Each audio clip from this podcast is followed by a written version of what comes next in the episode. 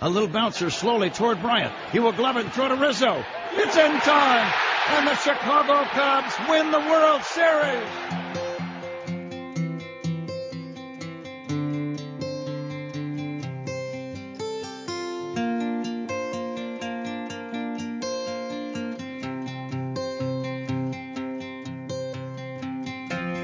I remember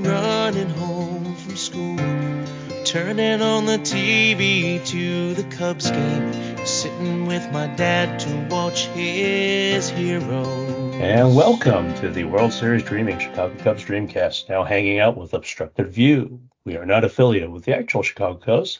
We're just a bunch of fans who love the local nine and talking baseball, including the 2016 World Series champion Cubs. This again with me is Adam from Obstructed View. How's it going, Adam? It is going great now that we have one more Cody on the roster. Yeah. Yeah, it's not Ransom or Russ either. It's a Bellinger. It's a real Cody. uh, not not a used Cody. I actually was having trouble getting to sleep, so I went out at like midnight to charge my car because I have an electric car. And, and then when I, I, was sitting there waiting for it to charge, uh, I saw my phone buzz and I was like, huh, interesting. And I saw the Passan bomb. so it, it was a very interesting time to be awake at the right time. I, I have to admit, I was pretty surprised to see an email from you about, hey, maybe we should do a podcast at 6:30 in the morning because I know, and that's Central Time. So I was like, well, you must have sent it much earlier than that, and you did, but it was more like midnight your time. so that was a, a welcome start to the day. Yeah, and uh, right now, spring training's underway. The Cactus League is in full bloom, or whatever it is cactuses do, uh, cacti. But uh, yeah, we can talk a bunch about the random minor league signings. We can talk about Belly, of course. There's some stuff that Tom Ricketts and Jed Hoyer said. We did get to see Christopher Morel at third base, and he doesn't suck, so that's really cool. And how's that for a plan, sir? I love this plan. I'm excited to be a part of it. Let's do it. I'm all for it. Let's do it. As the spring gave away to summer past the ivy colored dreams toward the days that kept us yearning for tomorrow.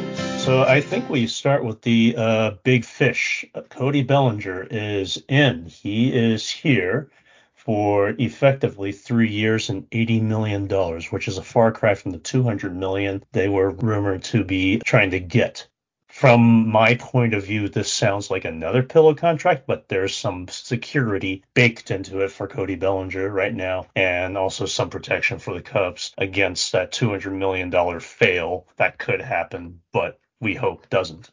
Yeah, it's a, it, it's kind of a, a, a small upgrade for him from last year. More time baked into it, and he's you know it's 30 million instead of whatever it was 23 million, I, I want to say it was last year, which kind of reflects that, you know, if you're getting the same Cody as last year, the same performance that he had or better, it's still worth it. If you're getting any of the versions of Bellinger from the three seasons prior, then he will have been glad to have that extra three years or that those extra two seasons tacked on. But when you see the value go down the way it does on the third season, it really is like uh, if he gets hurt, if he reverts back to what he was in the COVID years, he he's got guaranteed income. So yeah, it, it, it was kind of a long shot for him to expect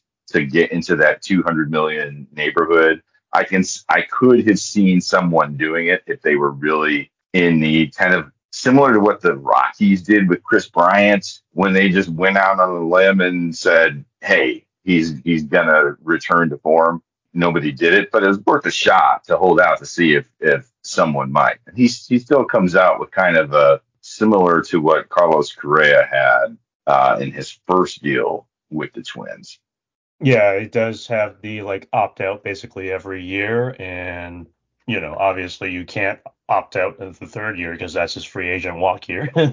but uh, he he is going essentially year to year. They they get to reevaluate that every single offseason, and it's really cool because I I feel like now you've taken the pressure off of Matt Mervis or Michael Busch or of course Pete Crow Armstrong. So they don't have to start at the major league level, they can get regular at bats and not struggle so much and then come up when they're more ready. Or maybe they are ready and they just want to manipulate service time, which nobody says out loud, but still, it's one of those things where now you've given yourself yet another set of additional options.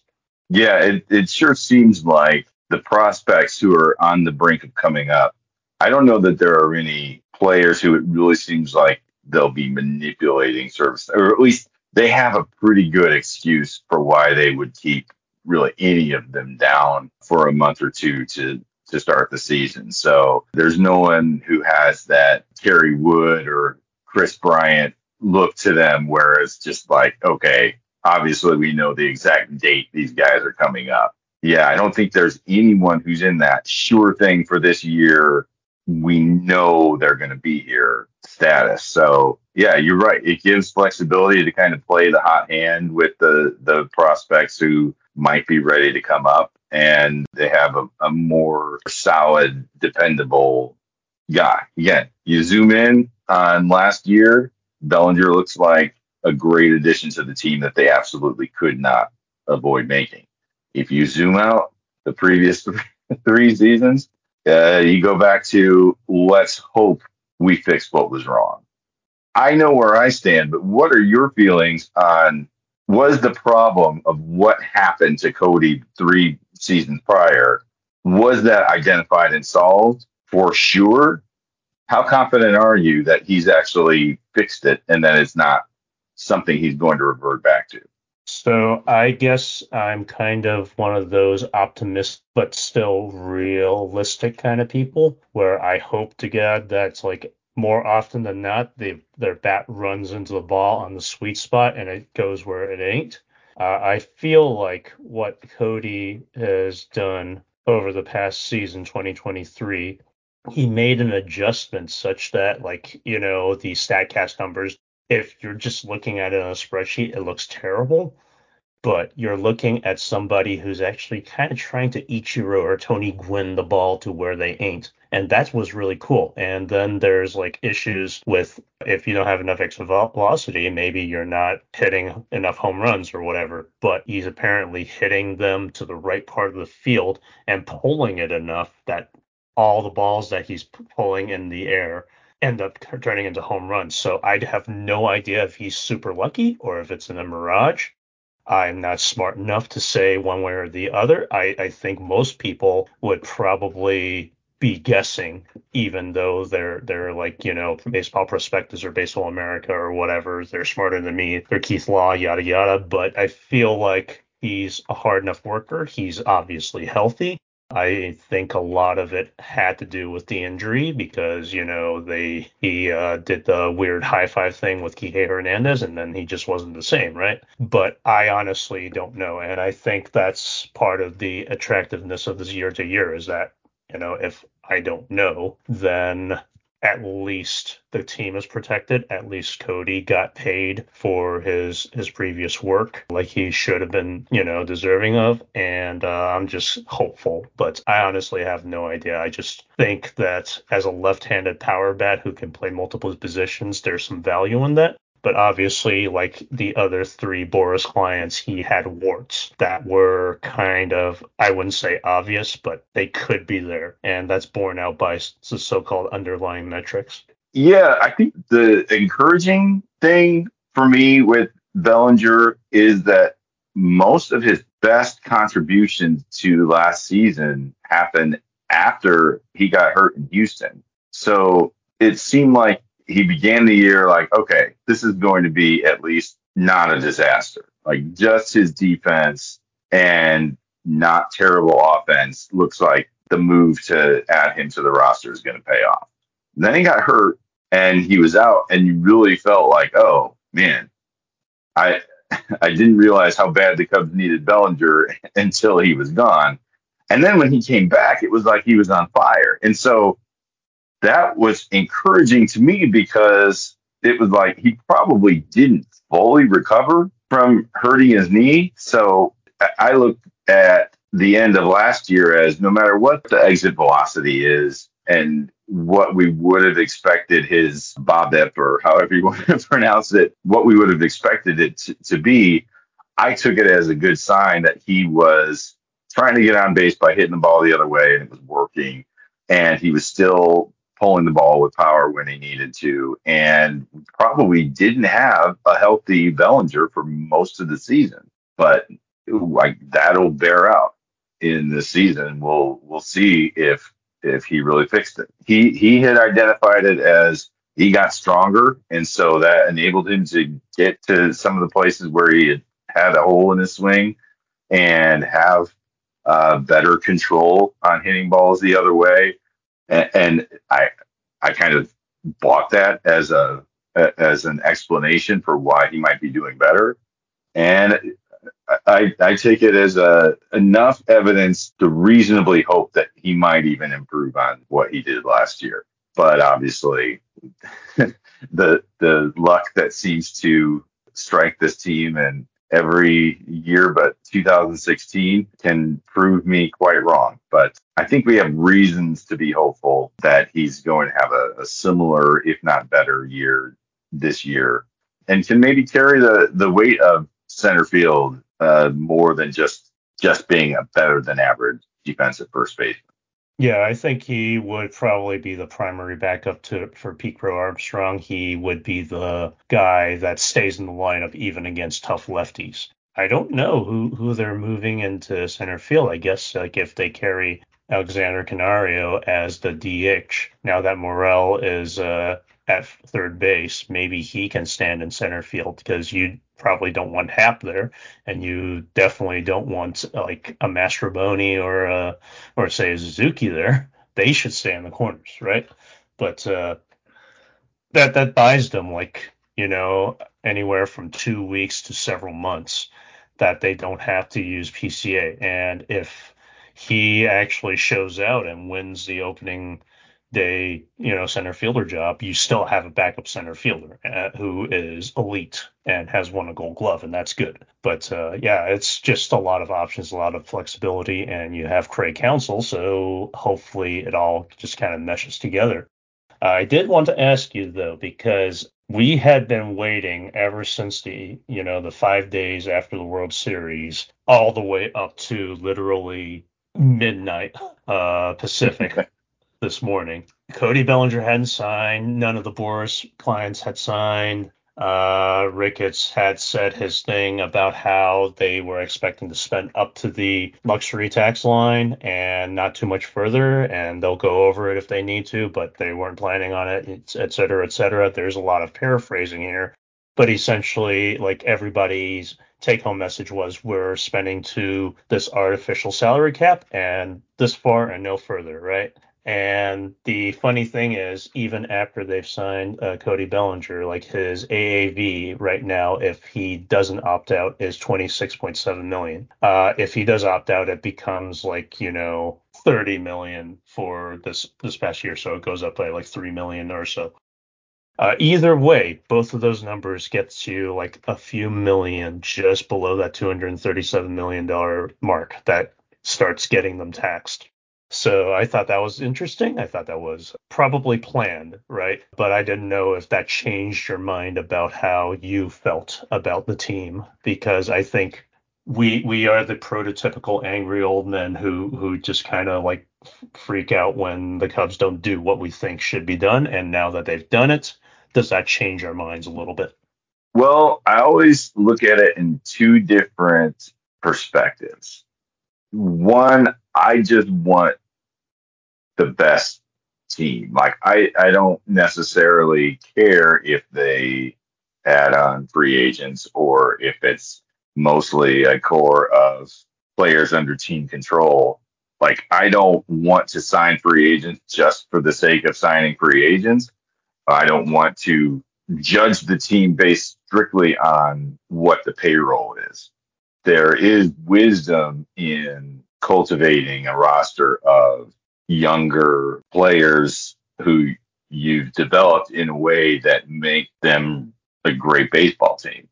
Whatever it is that the Tampa Bay Rays are doing to uh, to continue to to compete with, I don't want to say no names, but obviously no big names from the the salary standpoint.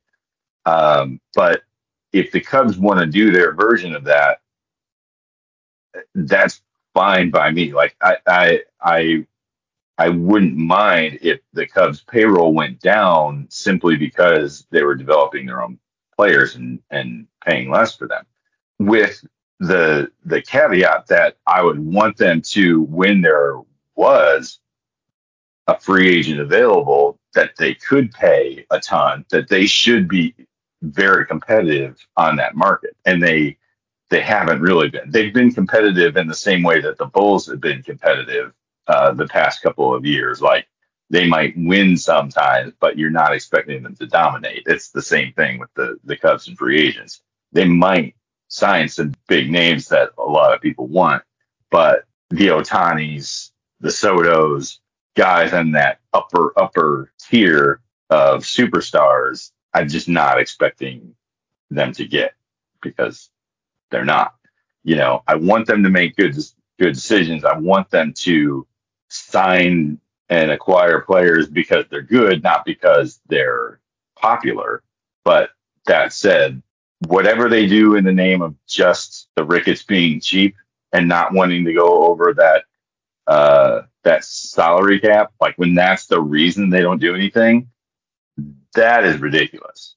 That's the thing I can't stand. And those comments from from Ricketts that on the more management speak side were, oh yeah, we're going to try and get whatever we can. We're going to be competitive, but we're not going to spend just for the sake of spending. And then when he really put it out there of what it would take for us to go over that threshold would be more revenue. Like where basically he said, I'm not going to cut into my profits. That I just can't stand. You know, where it, basically his philosophy is we're going to compete to the level that it makes sense for me financially. And what makes sense for him financially is him making a ton more money than he did the previous year, not just not losing money. That's yeah. the part I can't stand. That it, just it, it's it's deflating. Um, but as, as you mentioned, the way the numbers line up, you can see he was being honest, even through the BS that he was laying down, reading between the the shit soaked lines. you can uh-huh. tell, yep, he's not intending to spend a whole lot more. And that to pick up Garrett Cooper. Yeah, the, he's the uh, former Marlins uh, first baseman. I I don't actually know if they uh, designated him for assignment or they non-tendered him or whatever, but he's he was apparently available and now he's a non-roster invitee, and that does make me wonder if they're gonna move like one of uh say a Patrick Wisdom or a Mike Tauchman or a Nick Madrigal or a Mastrobuoni to make room because the roster is full right now uh, Cody Bellinger needs a spot, otherwise he like officially can't play. so mm-hmm. someone has to move, and the one that I'm thinking is most likely to move is probably Patrick Wisdom at this point because Garrett Cooper would kind of replace him as the right-handed lefty masher, right? So I I honestly don't know what they're going to do, but that's what I think is going to happen. And then if they're going to add yet another pitcher, now they're going to need spots down the line. And eventually somebody, unfortunately, is going to get hurt. Uh, somebody's going to underperform. They'll get more roster spots that way, but in, in the immediate term, they do need that roster spot for Cody.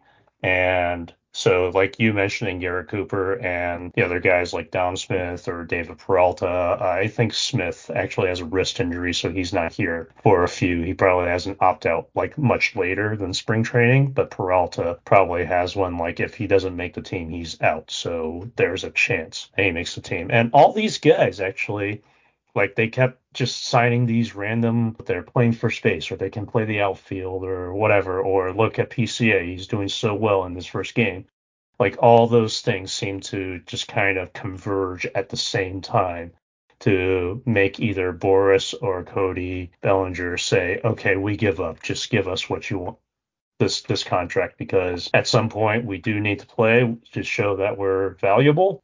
We want some some kind of guaranteed money, but we want the flexibility to go back and try to get even more money next year when people aren't as colludey or whatever.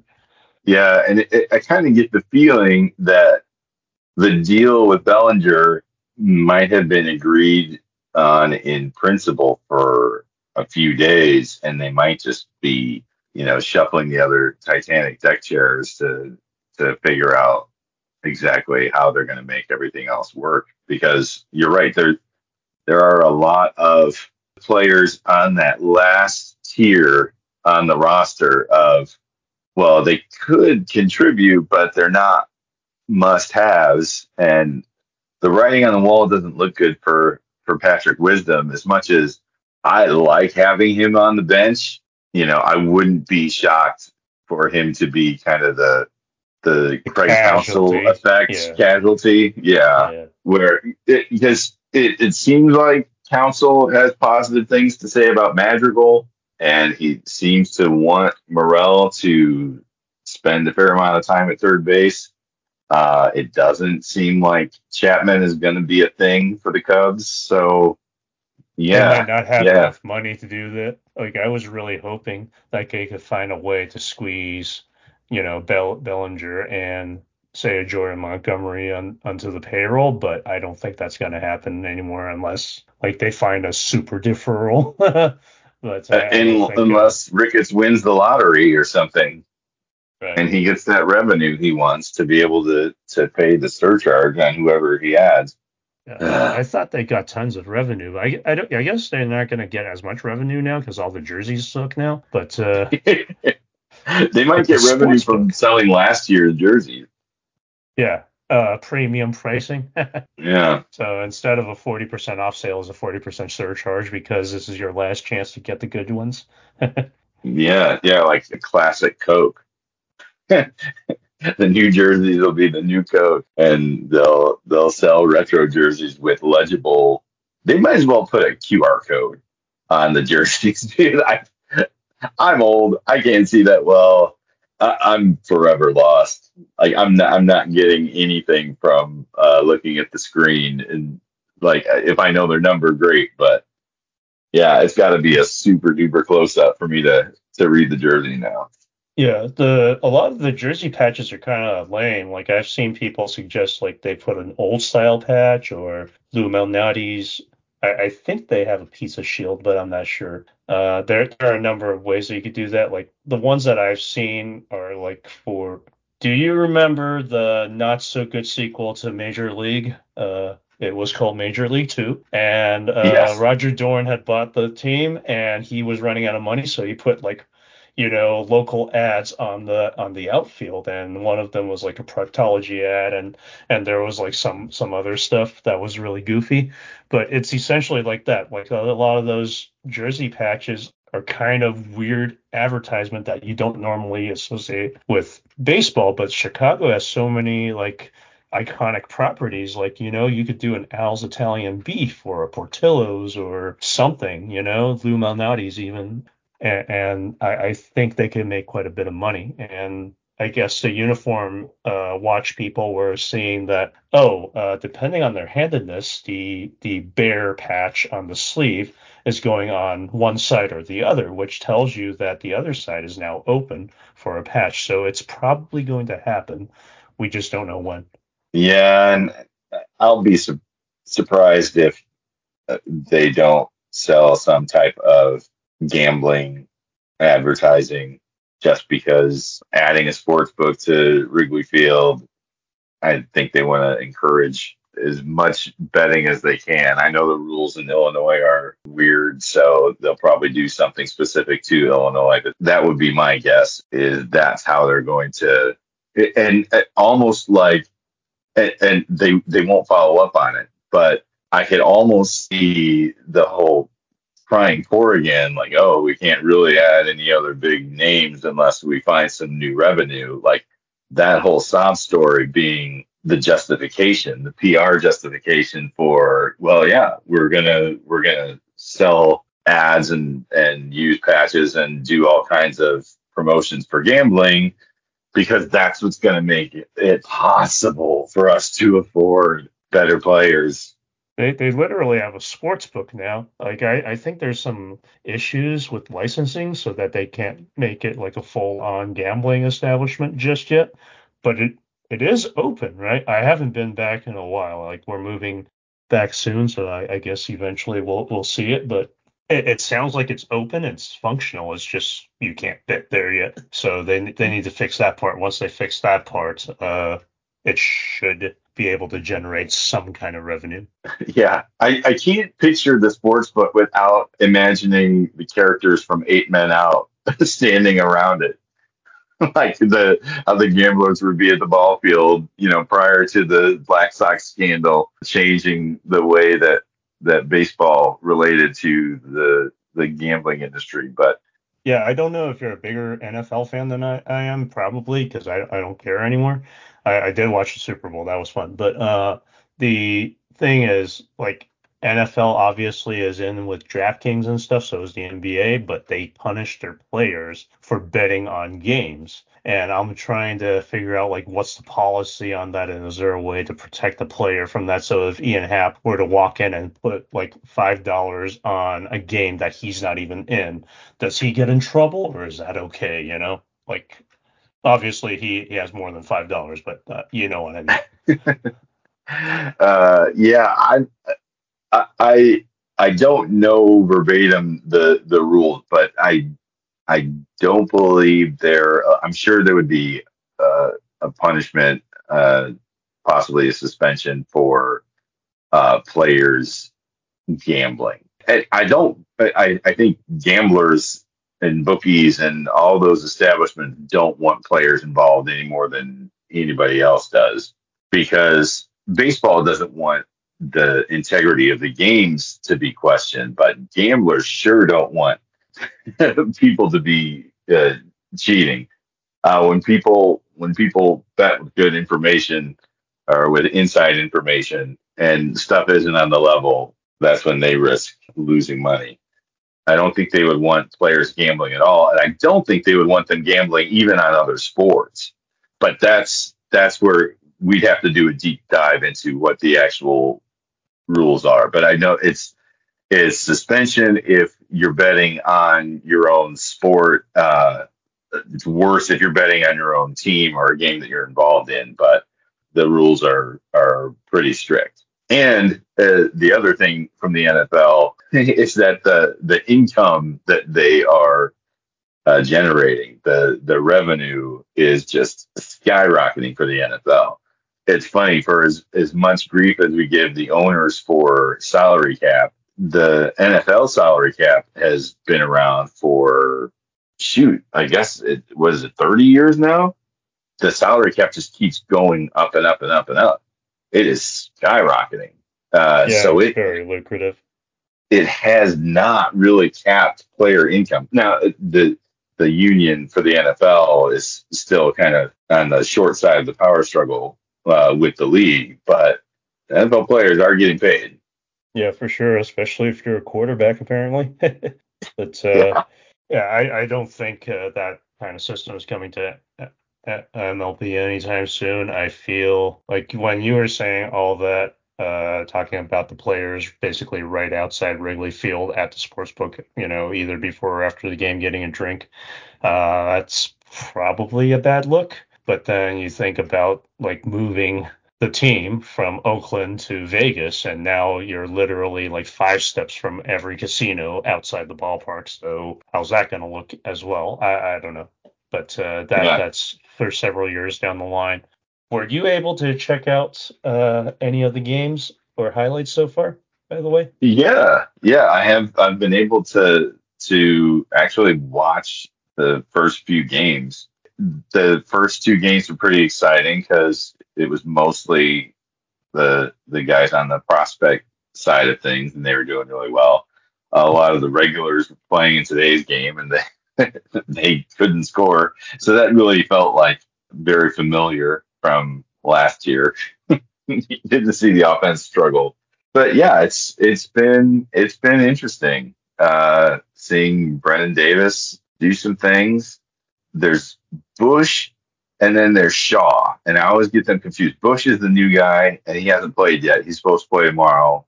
And Shaw is their was their first first round draft pick from Maryland. this past draft, right? Yeah. So he's uh, shooting up the charts because he has really good bat to ball skills. Like he's Mhm. basically got gap to gap uh, skills. I don't know if you can call that power yet, but they're hoping that comes. And he may or may not be the third baseman of the future because there there's some issues with arm strength, but that obviously didn't stop Nick Madrigal, right? But uh, yeah, Nothing he, stops he- Nick Madrigal. Yeah, he had a couple of uh, very nice hits, and uh, that that was really exciting. Uh, Armstrong had had a hustle double, and the one thing that I was really just excited about was seeing Christopher Morel at third base, and he looks like he's comfortable, and that's good. Like if you can make the throw across the diamond, and you can like you know have the reflexes to snatch a ball out of the air like he did uh, this past game, that was really nice. So I, I'm feeling comfortable and confident about that. Uh, if they keep giving him reps and if he keeps showing out, like that's your third baseman. Now you don't need a Matt Chapman. You don't need, unfortunately, your hero Nick Madrigal uh, starting at third base. And uh, Christopher Morel gets to play a position and you know get more value for himself. My thing with Morel at, at third, I think the athleticism is there, the reflexes are there. There's always the possibility that he'll flash the leather and look great on any one play. The problem is always going to be uh, consistency. How dependable can he be game after game after game, routine plays, throws to second? So I guess we don't have to worry about the the pickoff throws to third from Wilson anymore. But that kind of like just how how reliable is he on a consistent basis? It, it was the same thing with Wisdom. Like Wisdom looks like a really good defender, except on those plays when he's not. Yeah. I, I think that was the same thing with like a David Bote or even Javi when he was there. Like sometimes the routine plays just aren't routine for some reason, but the spectacular plays they get to and they give you hope. But uh, he he did make a, a few of the more routine plays. He showed a little bit of the shuffle. So I think the shuffle might be helping him with his timing, and the throw is getting to where it needs to be instead of tailing off like it used to for him. So I like if he just gets enough reps, I, I think that's the main thing. Like I think Counsell even said that. Like he, he just needed reps.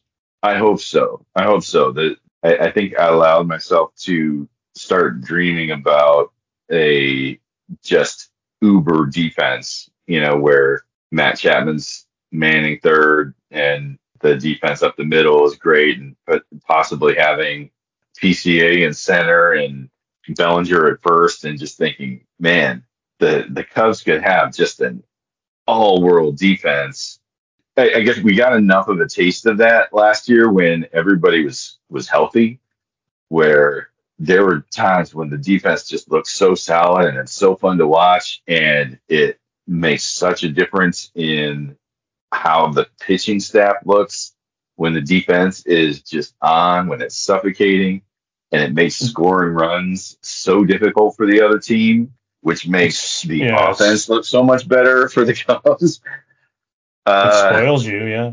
It- It's like Yeah. really nice. You, you're just like expecting it all the time, and you're freaking out when, oh my God, Nico booted the ball, and maybe he'll he'll just recover and throw him out anyway. But uh, it, it's like you're expecting excellence, and it's weird when Dansby Swanson makes a, an error in a spring training game, and just like, well, this is his first game action, so what do you expect? At least get that out of the way. so if they Yeah. can get that out of the way, and so far it looks good. And if if they're just like going through the motions and turning that into muscle memory and making it just letting it ride through through to the season, I'm okay with that. Like, uh, I mean, our alternative is of course Nick Madrigal or Miles Mastrobuoni and Patrick Wisdom. So maybe you just let Morel do DH, but he, he's just so athletic that I don't. I think that would be a waste. I I want to see what he does at third base. Yeah, yeah. I I hope it I hope it works out. That is all the areas. That's where I have probably the least confidence is that Morel can become a consistent, uh, dependable defender at third. When outfielders work on their defense, I feel like that's something where they can typically make good strides. When it, it, an infielder, oh, just getting more reps. I hope that that works out. It just seems like that's an area where it's very difficult to see meaningful improvement. But I really hope Morel proves me wrong and that he he does improve with more consistency in his reps. I just yeah, it won't I be. don't have high hopes in that regard. Yeah, it won't be for lack of trying. Like he he's a hard worker and he's got the right attitude, and so does everybody else. But you know, sometimes it just doesn't work out, and then you move on. So it's it's good that they're, they're at least trying and doing it past you know their wishy washiness from winter league and from the past season. They're actually Yeah. giving him a full run, and that's that's all I really ask. If it doesn't work out, it doesn't work out. At least we know now, you know. So Yeah. I'm cool with that.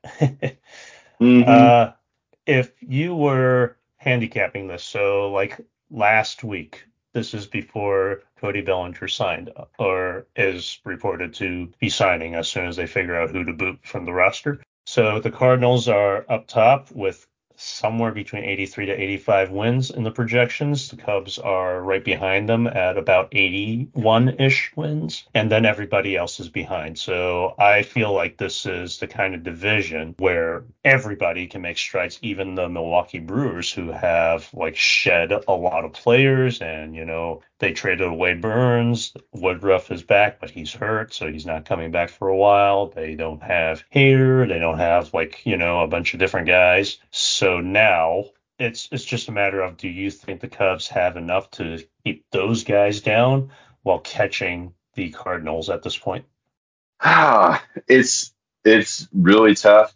I'm optimistic out of all the kind of prospect names in the Cubs hat that they can draw a few winners. That someone's going to emerge and produce consistently and magnificently. As far as the Cardinals, like I am not convinced they've done anything to make it likely that they are going to be a lot better than they were last year.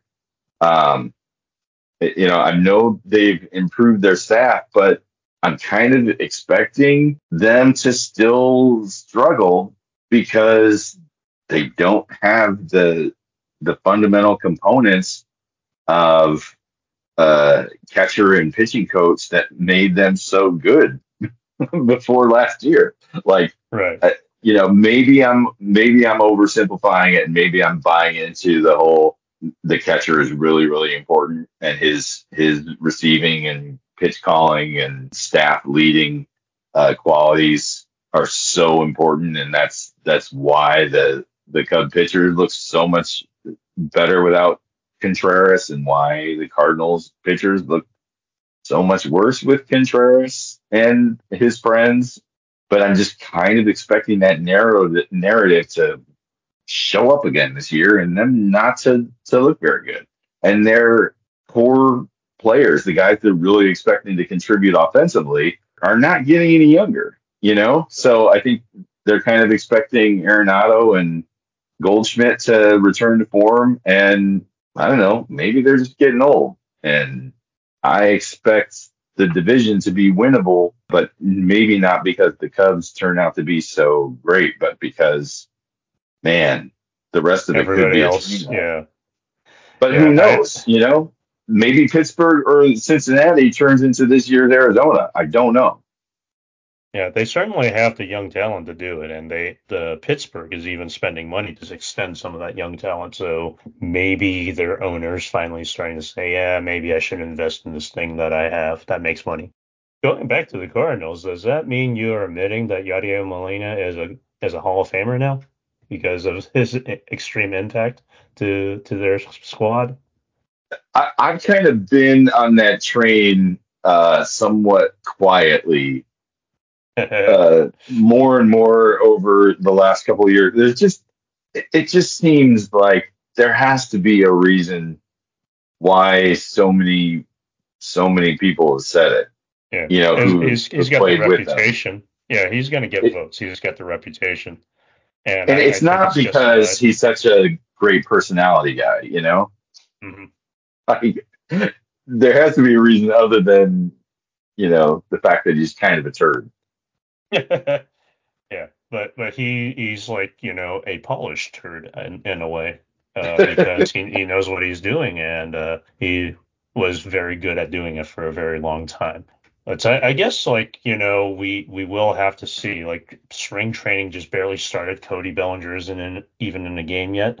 There are a few regulars who haven't actually seen game action just yet, so there there's still a lot to to go uh, before we get to opening day at the end of March. We we will definitely see. I think we can be somewhat confident in the Counsell effect if some of the prospects actually open everybody's eyes and make the roster, yay, great. Uh, if not, I, I think there's enough depth that it's going to fill all the obvious glaring holes So we're just done with phrasing, right? uh, that this roster has. So I, I'm pretty happy with this offseason after all. I guess uh, if I had to give it a grade, I give it a B plus at this point because an A obviously would have been, you know, we signed Josh Hader and Yamamoto and Ohtani. Maybe not Hader. I don't, I don't know. He he had some really weird tweets or something, but he's he's obviously still good at baseball. So Yeah. you usually want the good players and preferably not evil ones. But you know, there, there, there's not much you can do about some of these guys. so you, you just hope that their their uh, off-field issues aren't absolutely horrible like some people. I'm happy, but I'm also not satisfied. I'm confident that, that the Cubs are done Hmm. making moves. Something tells me there's the, the way that some of these little, you know, non-roster minor league signings, you know, some of the the auxiliary moves that they're that they've been making kind of just make me think there's a trade that's gonna happen. Like Yeah, I feel like there are enough players who might not make the team, but don't seem like uh, DFA material. That there could be a that there could be a, a trade in the works, um, or at least that they might still be trying to to make a deal.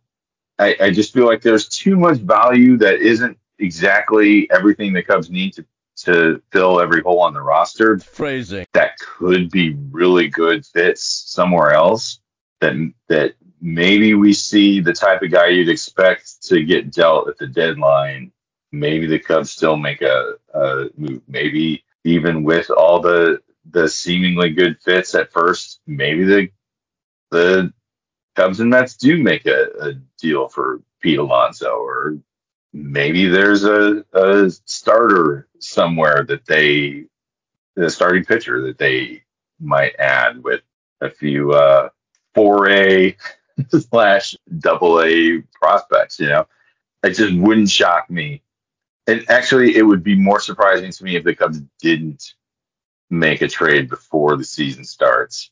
Um like a significant one. Not just trading wisdom for, you know, a different version of wisdom, but actually an eye opening, high fiving, holy crap, we're going to do this trade. yeah. They have a month. They that that could still happen. Like that, like you said, there's a lot of very useful pieces within this organization who need playing time, and they just can't give playing time to all of them. So let's see how what they can bring back, uh, so that they, you know, whatever they bring back actually gets to play now. So which is kind of goofy if you think about it. But I, I guess people value players differently across organizations. Like I certainly, I, I think I overvalue some people and undervalue others, and then I see a trade and it it turns out it, it worked out, and I obviously have no idea what I'm talking about. but uh, yeah, it turns out Well, okay. Don't you ever wonder, like, how many players could be really good if that, but they just kind of get trapped in the minors and never get their shot. Um, and they just like psychologically play differently at another level. You know, like how many Jeremy Lin's, how many Jeremy Lin's uh, are struggling in baseball's minor leagues, uh, and you know they would just catch on fire if they found the right spot on the right team. Yeah, it's like the perfect storm kind of philosophy. You just need the right coach and the right environment for a guy to tap into his full potential, but it's hard to say, say right? And that's why even the people who make the big books can't do it right all the time. It's just so such a difficult sport. So yeah, like we talk so much about the. It, I'm rambling on, but you talk about so much about the clutch gene. You know, is that a real thing?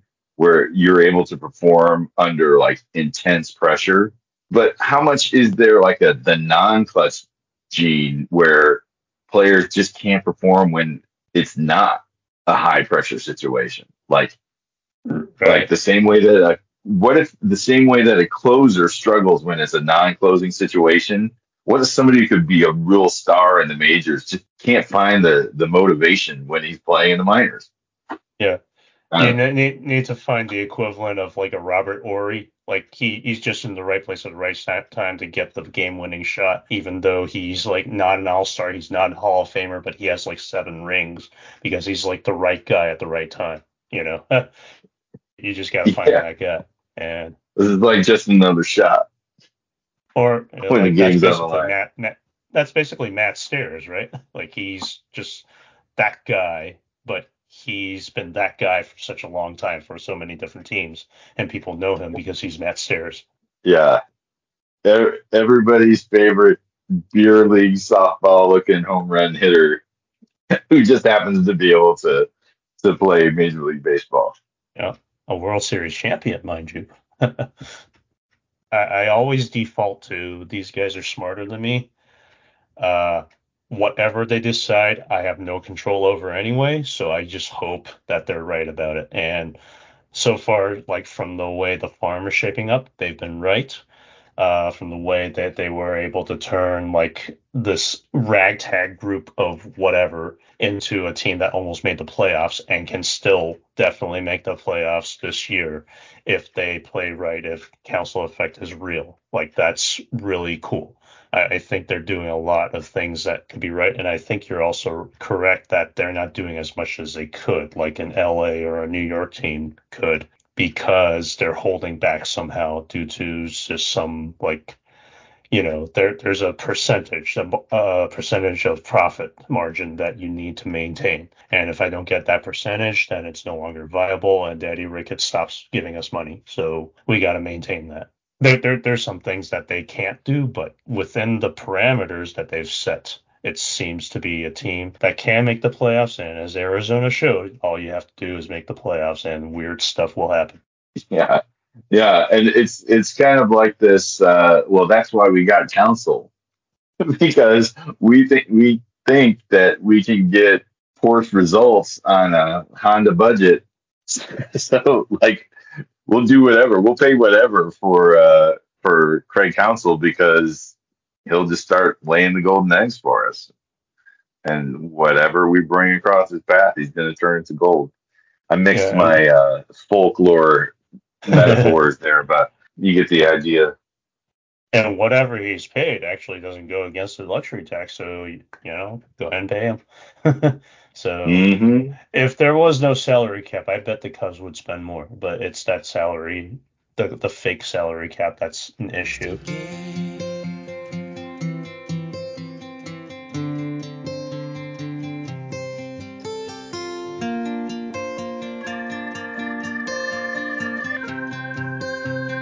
So we'll we'll uh, convene again uh, after I think first cuts because that'll give us uh, more of an idea of how the, the roster is going to shape up. But uh, there are probably like 20 spots locked down out of the 26 and now they're just kind of fighting over who's going to sit on the bench and who's like your fifth starter and who's going to be like your extra relievers but uh, I, I think we can tackle that some other day but it's you know, 2024, it, it looks to be an interesting year at the very least. And I'm excited to see what happens, man. Yeah, yeah. And maybe we'll get together again when the Cubs trade for Dylan Cease. We'll just see. Oh yeah, I, I hope that works out. Like there there are like red flags with him, but I do like a guy who strikes out a bunch of people. So thanks for hanging out with me tonight, Adam. Uh, you can find us at obstructedview.net. Our theme song was by Rich Deanna, and the final out call from the 2016 World Series, which some people forget, was by pulled by Randall Sanders. And uh, yeah, if there's nothing else, sir, I think we can call this an episode.